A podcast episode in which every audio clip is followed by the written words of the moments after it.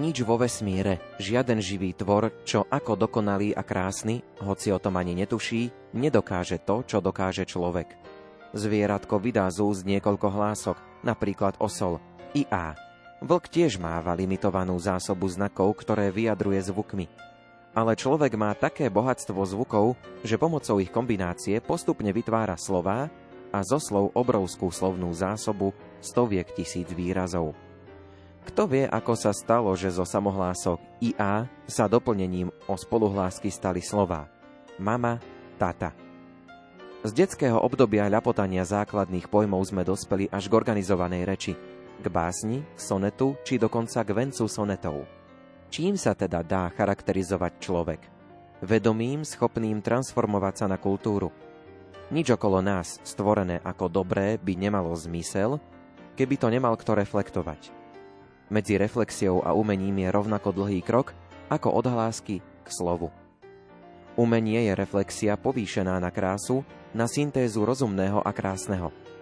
Naučilo sa počúvať chvenie vesmíru a ľudského srdca, zachytávať hudbu a emócie.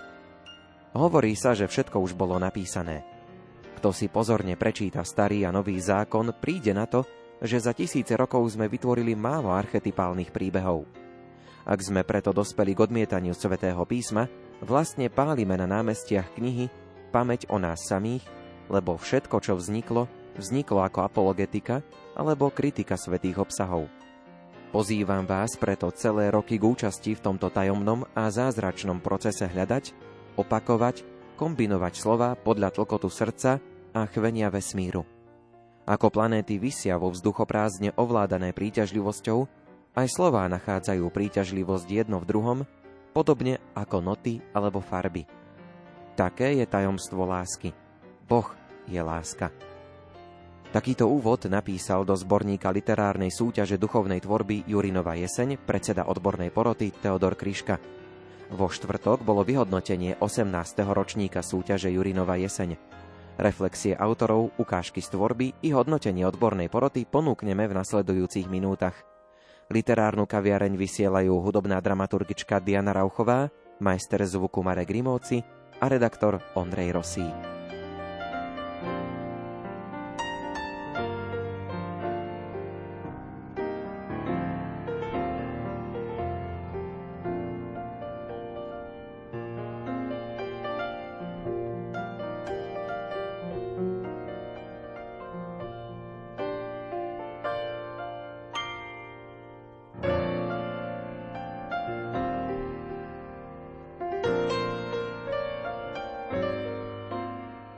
Žilinský samozprávny kraj, Kisucká knižnica v Čaci, obec Klokočov a mesto Turzovka aj tento rok pripravili literárnu súťaž duchovnej tvorby poézie a prózy Jurinova jeseň. Tento rok sa zapojilo 49 autorov. Odborná porota hodnotila 147 prác v kategóriách poézia a próza. V kategórii poézia bolo hodnotených 31 autorov, ktorí zaslali 120 súťažných prác. V kategórii próza 18 autorov zaslalo 27 prozaických textov. Rozprávanie o literárnej súťaži duchovnej tvorby Jurinova jeseň začínam s Ľubicou Lašovou, zástupkyňou riaditeľky Kisuckej knižnice v Čaci. Skúsme si povedať teda niečo o tejto súťaži, čo je jej cieľom, prečo vôbec súťaž Jurinova jeseň existuje. Kisucká knižnica v Čaci v tomto roku organizuje 18. ročník celoslovenskej literárnej súťaže Jurinova jeseň. Jej hlavným cieľom je podpora pôvodnej duchovnej tvorby začínajúcich autorov na Slovensku a zároveň zviditeľnenie významnej osobnosti exilového spisovateľa Pavla Hrtusa Jurinu. Myšlienka organizácie tejto súťaže vznikla v roku 2004, keď si Kisucká knižnica v Časi pripomenula dve výročie. 85.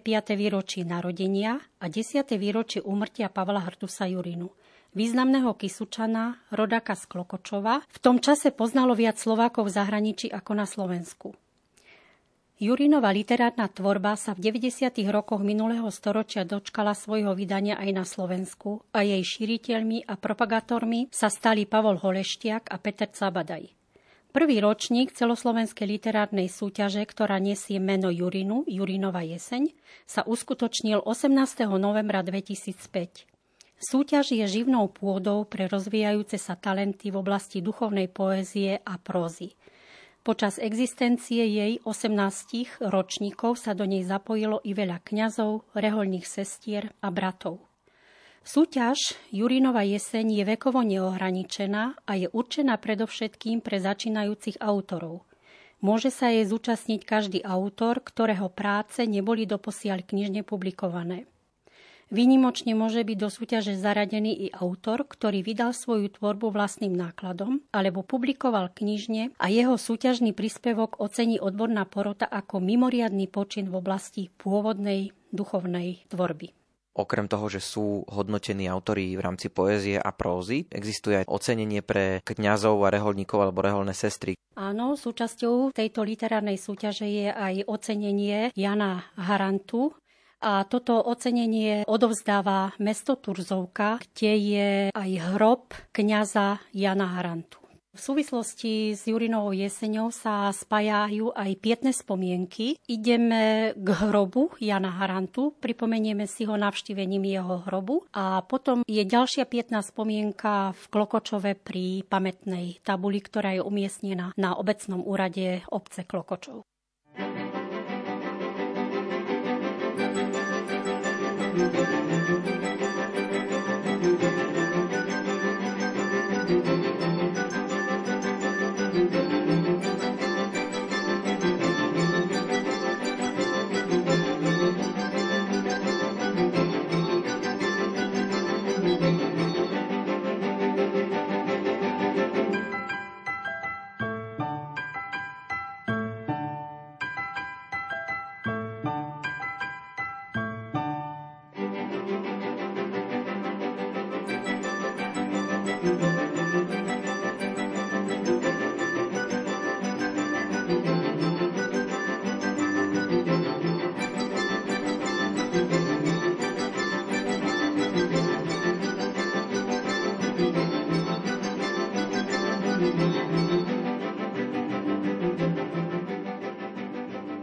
Čestné uznanie v kategórii próza získala Jana Belková.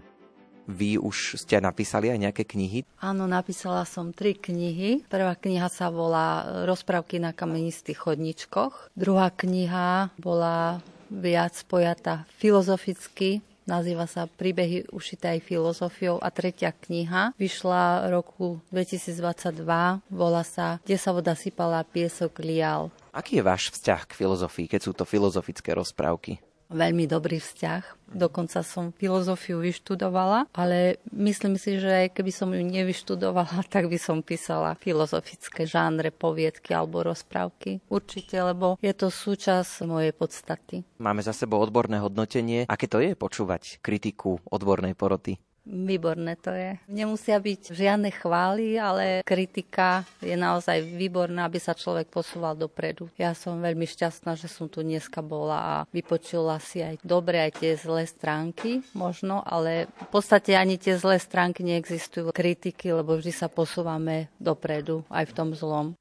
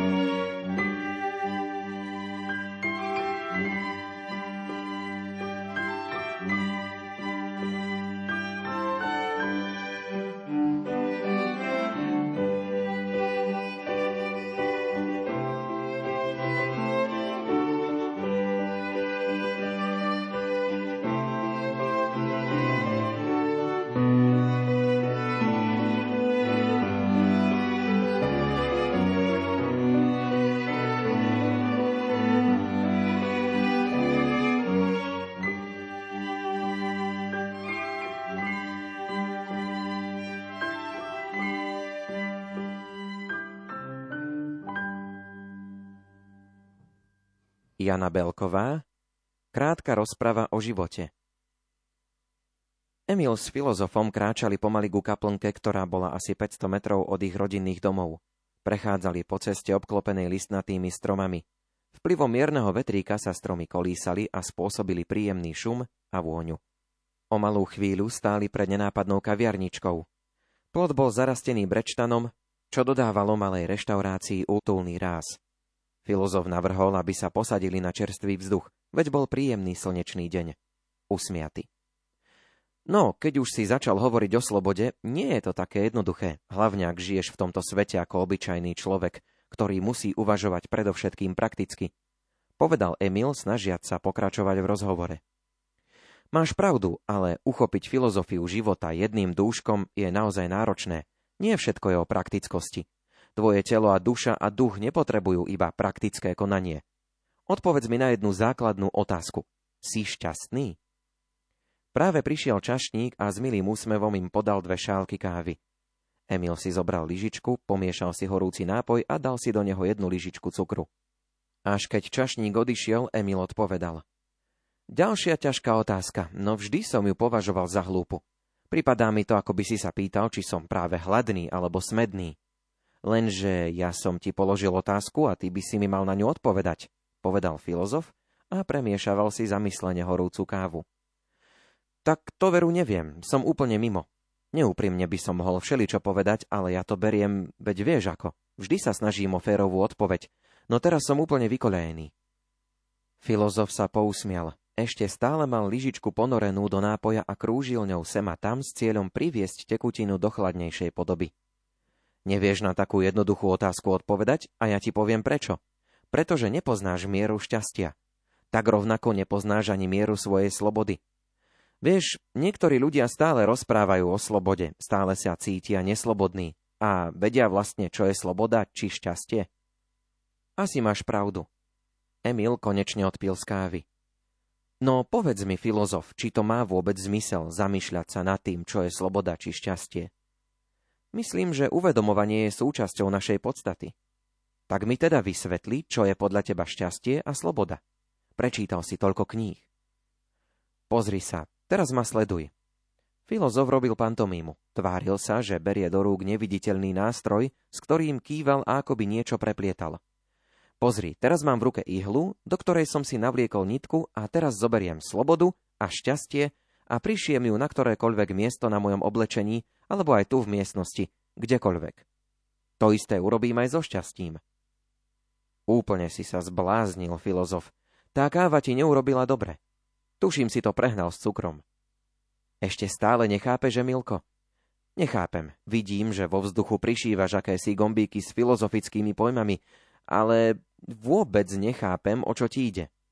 Háčik je v tom, že ak budeš naozaj chcieť, kedykoľvek môžeš byť slobodný a kedykoľvek šťastný. Stačí urobiť pár ťahov tvojej mysle a bude to tu. Sloboda či šťastie.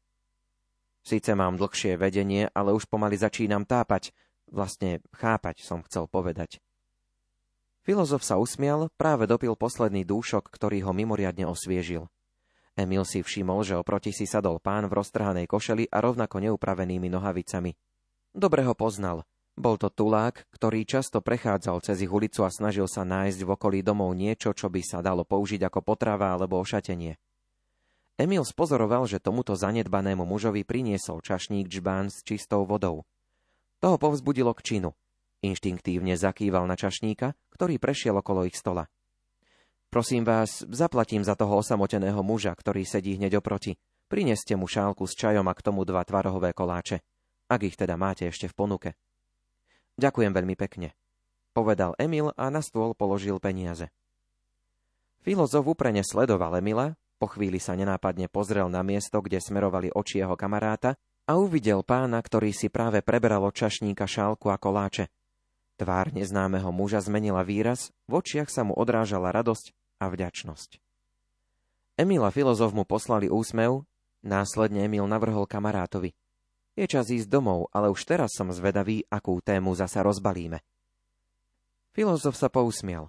Keď odchádzali, všimol si, ako sa na nich muž popíjajúc čaj, ujedajúci z koláčov, stále usmieva a pozerá za nimi, ako odchádzajú z kaviarne. Obaja kamaráti mali v ten deň dobrú náladu.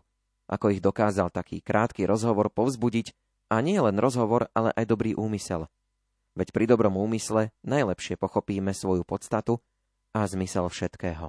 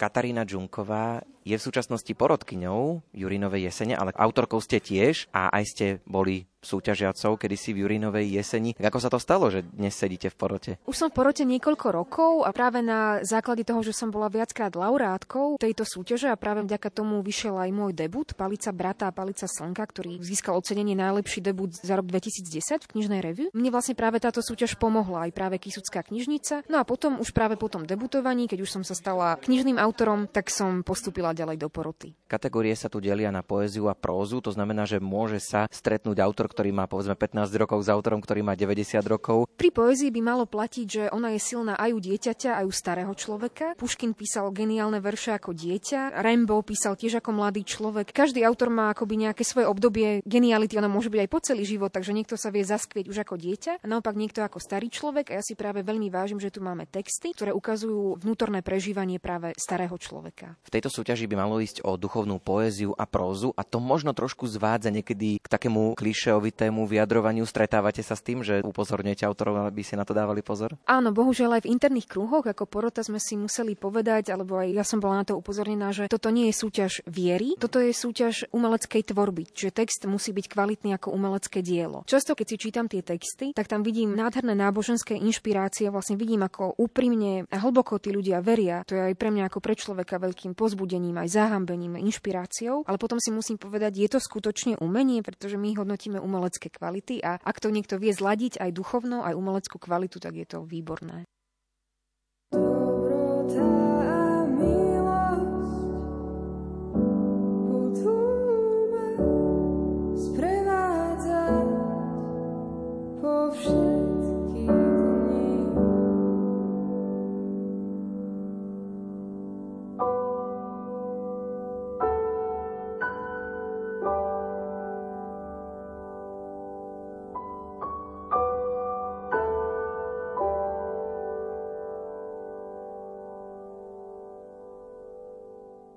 Prvé miesto v kategórii próza získal Jozef Páleník. Popisujete v tej vašej próze dianie, ktoré už si mladší možno ani nepamätajú, socializmus, komunizmus, takže vychádzali ste z vlastných skúseností? Áno, námedie zo života. Z kasárni som pôsobil. Bol tam ten kostolík, ktorý popisujem, ale čo bolo v ňom neviem. To ďalšie pokračovanie vlastne bola moja fantázia, moje literárne stvárnenie. Vy sa zapájate pravidelne, v minulosti ste skôr posielali také humornejšie texty, takže prečo takáto zmena? Možno je to už vekom, že človek zostárol a už radšej píše čosi vážnejšie. A je to azda aj tým, že aj námety sú z tohto vážnejšieho prostredia. Treba aj tie stvárniť byť a že ruka v ruke. Keď autor píše, nechce len byť možno súčasťou nejakých súťaží, ale chce sa dostať aj k viacerým čitateľom. No ja som už vydal jednu knihu pred šiestimi rokmi. Bola to kniha o humore siek s názvom Zavlatené baganže. Moje texty sa objavujú občas v nejakých periodikách a tak viac menej také príležitostné nejakým silvestrovským a iným sviatkom.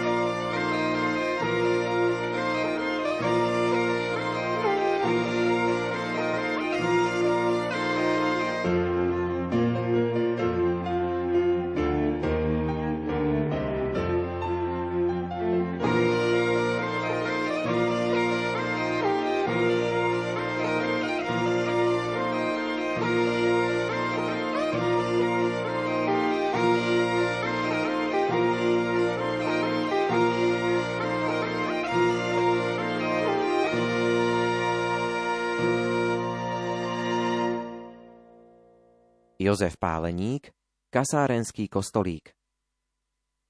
Po chvíli okúňania sa zazvonil čatár pri dverách fary. Prišiel mu otvoriť starší muž, zrejme farár, vyhodnotil Juraj situáciu.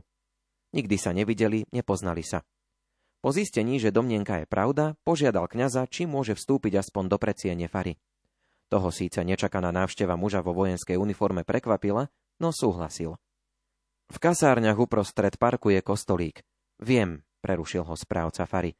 No Juraj ako by to ani nevnímal, pokračoval v reči. Zvnútra je spustnutý, ba čo viac, armáda ho doslova znevážila, urobila z neho stavebný sklad. Farár len bezradne pokrčil ramenami, no slovne Jurajové rozprávanie nekomentoval. Zrejme mu nechcel vstúpiť do toku myšlienok. Podarilo sa mi don dostať, pokračoval muž vo vojenskej rovnošate, a zaujali ma tam knihy a spisy v škatuliach. Ako by boli určené kam si na odsun, no ten sa už neuskutočnil. Ak to mienili urobiť vtedajší obyvatelia kláštora a nestihli, tak žiaľ Bohu. Ak ich však armáda chcela upratať a zlikvidovať, tak vďaka Bohu. Nestihla. Bolo tam napríklad aj toto. Prerušil Juraj svoje rozprávanie a spod kabáta a košele vytiahol dve tenšie knihy. Vzal som ich a takto prepašoval cez bránu kasární. Inak sa nedalo, voľne som si netrúfol, mohli by mi ich zhabať. Kňaz si ich so záujmom prezrel a usúdil, že sú v skutku zaujímavé a iste by potešili nejedného veriaceho. Rozhodol som sa, že sa ich pokúsim postupne čo najviac vyniesť a dopraviť sem ku vám. Takto pod rúškom vychádzky, pod uniformou, tam ma nebude nikto kontrolovať. Tašku či ruksak by určite áno, to je riziko. Chvíľu začalo dominovať ticho, ani čo by ono malo mať rozhodujúce slovo. Teda, ak nenamietate, Zrušil krátku dominanciu ticha samozvaný návštevník Fary.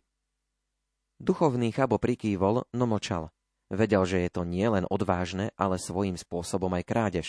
Krádež v kostole. Síce na teraz neslúžiacom svojmu účelu, ale ak by v ňom však velenie útvaru začalo robiť generálny poriadok, určite by knihy ani písomnosti nešetrili, nikam by ich nepresunuli, jednoducho by ich zlikvidovali. Ešte šťastie, že tak neurobili doteraz zahodno ich predbehnúť. Tak hádam takéto obetavé premiestnenie zabudnutej náboženskej literatúry nebude priveľkým, ak vôbec prestúpením proti siedmemu Božiemu prikázaniu. Tenšie prenesiem tak ako doteraz pod sakom i košeľou, predstavoval poddôstojník svoju víziu. Hrubšie si upevním vzadu na bedrách, veď ako povedal pán Ježiš učeníkom, majte bedrá opásané. A možno sa mi podarí nájsť nejakú dieru v plote, predpokladám, že existuje, potom by som dal viac spisby do vreca, dohodli by sme sa na čase a vy by ste poslali nejakého spolahlivého človeka, napríklad kostolníka, aby to prišiel zobrať. Ak by sa čo i len časť podarilo premiestniť a zachrániť, na púti v krajskom meste by som ich ponúkol za dobrovoľnú odplatu. Predostrel farár jednu z možných ciest posunutia kníh. Určite sa im niekto poteší. Tentoraz Juraj nepotreboval na odobrenie kňazovho návrhu slova – Stačilo len gesto prikývnutia. Pán Boh vám to odplať, mladý muž, Akože sa vlastne voláte? Juraj. A nech vás opatruje váš patrón svätý Juraj, veď on bol triumfátor, dodal kňaz a vystrel voči Čatárovi pravicu. Ten ju prijal a nasledoval obojstranne mocný stisk. O čo si dlhší, ako býva pri takýchto stretnutiach zvykom. Do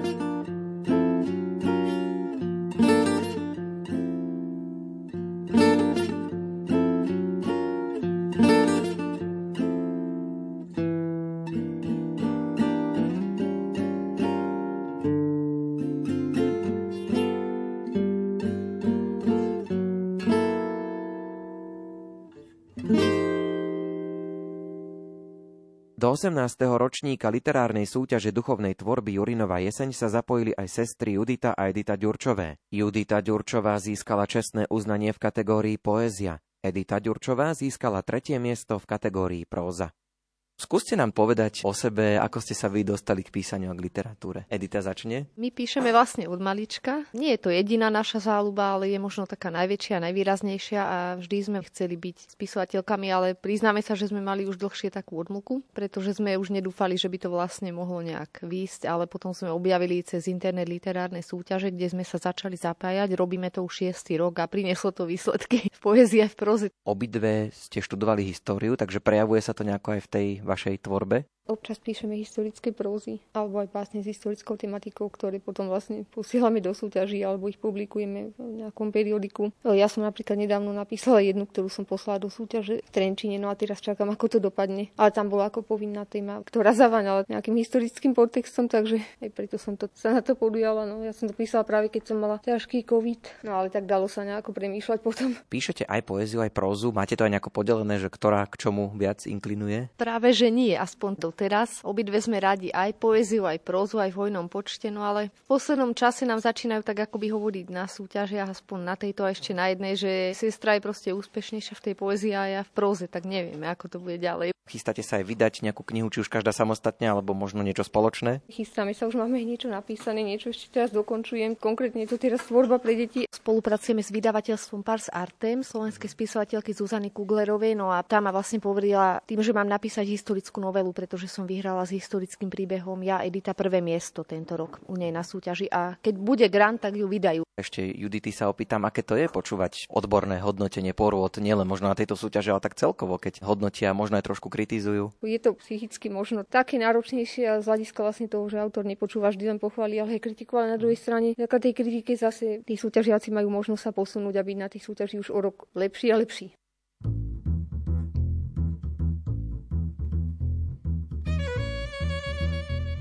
Judita Ďurčová, Búrka. Z večera vkráda sa k túlavej duši, kde ako povodeň prší do záhrady, po ktorej ženie sa ospalý vietor. Na stenách odbíja zúrivá polnoc a diabli tancujú pod bielou čerešňou, pokým ich nespasí anielské ráno.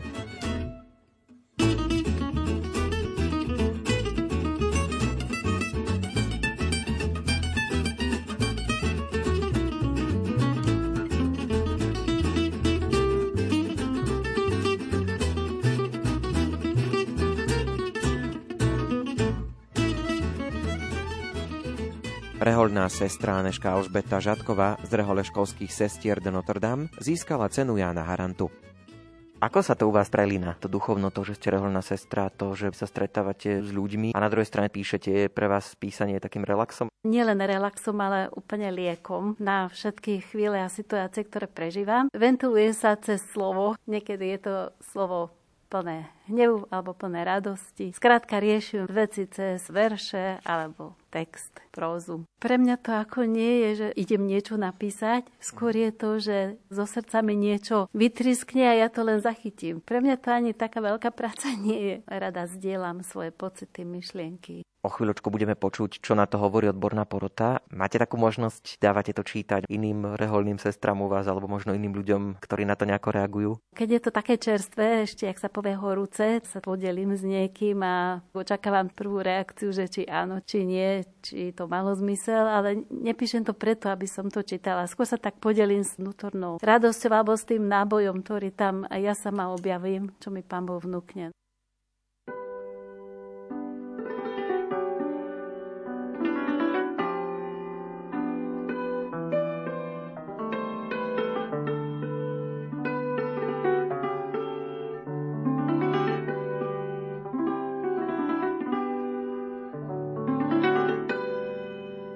Aneška Alžbeta Žatková Nenechaj vyschnúť svoju studničku. Naša studnička vysychá a chýba už len málo. Potoky, jazerá miznú, niečo sa s ľudstvom stalo. Voda sa vzdala, umiera. Tam, kde bývala, už niet. Kam nikdy nešla, láme bralá. A zaplavuje svet. Vodička, voda, dva vodíky a jeden kyslík k tomu. V mnohých krajinách, mestách už netečie do domu. Striebristá voda, zrkadlo neba, priezračný náboj otca mení sa v slzy a kvapky potu.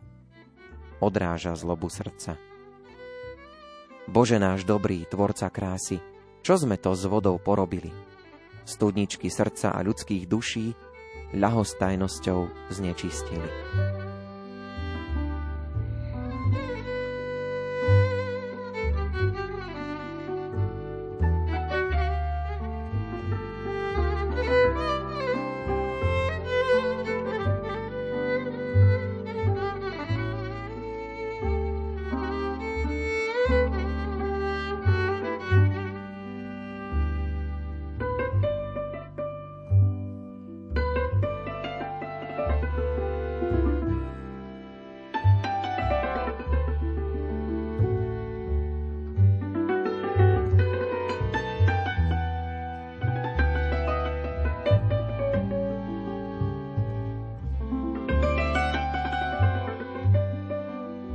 Na vlnách Rádia Lumen ste počúvali literárnu kaviareň. Zhodnotili sme 18.